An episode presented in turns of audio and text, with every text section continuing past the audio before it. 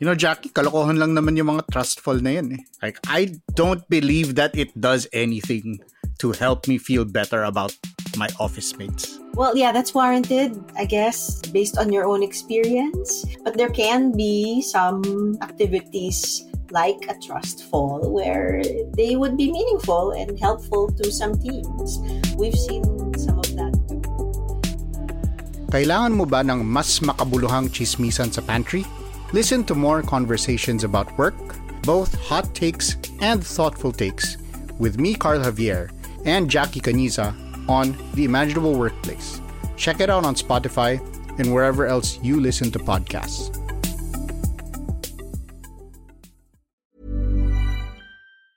I'm Inday Espina Varona, Puma Podcast. You're listening to Teka Teka, balita para sa mga huli sa balita. It's July 26, and Duterte will be delivering his sixth and final State of the Nation address. In this episode of Teka Teka, we do a recap of his priority bills in the 2020 SONA and what we can expect from his last address. Ladies and gentlemen, the President of the Republic of the Philippines, Rodrigo Roa Duterte. What sets this year's SONA apart from his previous addresses is that it will be his last. And usually kapag huling SONA, pinag-uusapan ng mga presidente ang kabuwang achievement ng kanilang administrasyon.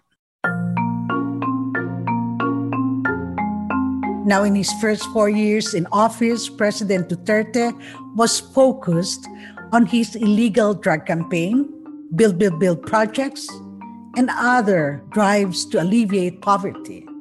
Pero noong 2020, he was up against a new enemy. A faceless enemy that he could neither see nor kill with a bullet.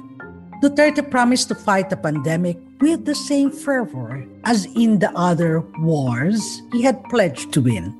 Together we shall fight this pandemic with the same fervor as our campaign against illegal drugs, criminality, insurgency, and corruption in high places, and entrenched parochial interests. His 2020 SONA was on July 27. The Philippines then was four months into a nationwide lockdown, and the government was operating on emergency powers granted by Congress under the Bayanihan 1 law. Maraming tao nakinig sa sona niya. People hope to hear his administration's pandemic strategies and roadmap to recovery. But of the 21 priority bills he asked from Congress, only five were about the government's response to the pandemic. Bayanihan 2 meant to extend the special powers granted to Duterte. Another priority was the creation of a medical reserve corps and the Philippine Center for Disease Control and Prevention. Two more bills were aimed at facilitating the country's economic recovery. I call on Congress to fast track the passage of the proposed measure, such as the Corporate Recovery and Tax Incentives Enterprises or CREATE Act. The rest of the Duterte's proposed legislation in the 2020 SONA were long running requests from his office, such as the Coconut Levy Trust Fund law that he signed last February. There was also the revival of the death penalty for crimes related to illegal drugs. Congressmen have filed several versions addressing these, although all are still pending at the committee level of both the House and the Senate. There was, of course, Duterte's campaign promise of creating a Department of Overseas Filipinos which the president certified as urgent last May. But one of the highlights of Duterte's 2020 SONA was his pledge to wage war on oligarchs and telcos. Sometimes you are a government pictured to be weak and incompetent because we cannot really force our mandate. Alam mo itong nagbibigay ng mga public services. You better improve. Huwag naman ninyo kaming pahintayin sampung taon bago kami makakamit ng mga services that the other countries are enjoying. Duterte also reiterated that he was powerless to stand up against China in asserting the Philippines' territorial claims in the South China Sea. And then he went on to reveal that he had sought the help of President Xi Jinping in getting vaccines from Beijing. Let me just uh, mention it in passing that uh, four days ago I made a plea to President Xi Jinping that if they have the vaccine, can they allow us to be one of the first? A year has passed since Duterte last made those promises, and five years have gone by under his administration. So, what do we expect to hear from the president in his final State of the Nation address? Labor Secretary Silvestre Bello has said that he has asked the president to certify as urgent a new anti endo bill. An end to labor only contractualization was one of Duterte's original campaign promises that endeared him to the labor movement. Since then, Duterte and labor have drifted far, far apart and have had some rather hostile encounters.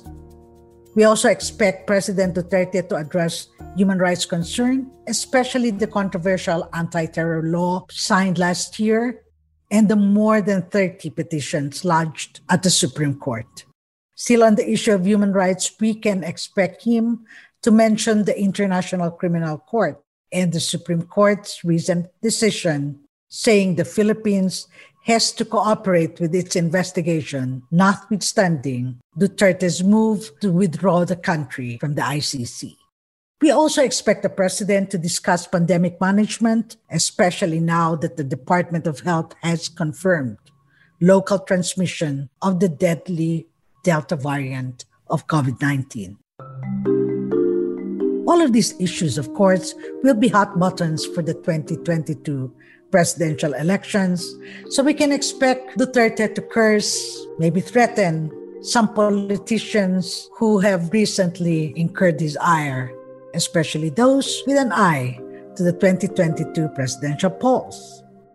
With barely a year to the end of Duterte's term, it will really fall on the people to decide what kind of legacy we want for this country.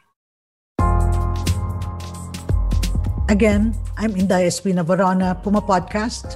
This episode was produced by Kat Ventura and edited by Carl Sayat. Follow Teka Teka on Spotify or wherever you listen to podcasts.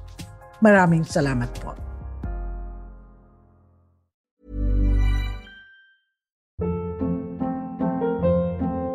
Hold up. What was that? Boring. No flavor. That was as bad as those leftovers you ate all week. Keke Palmer here, and it's time to say hello to something fresh and guilt-free. Hello Fresh. Jazz up dinner with pecan-crusted chicken or garlic butter shrimp scampi. Now that's music to my mouth. Hello Fresh. Let's get this dinner party started. Discover all the delicious possibilities at hellofresh.com.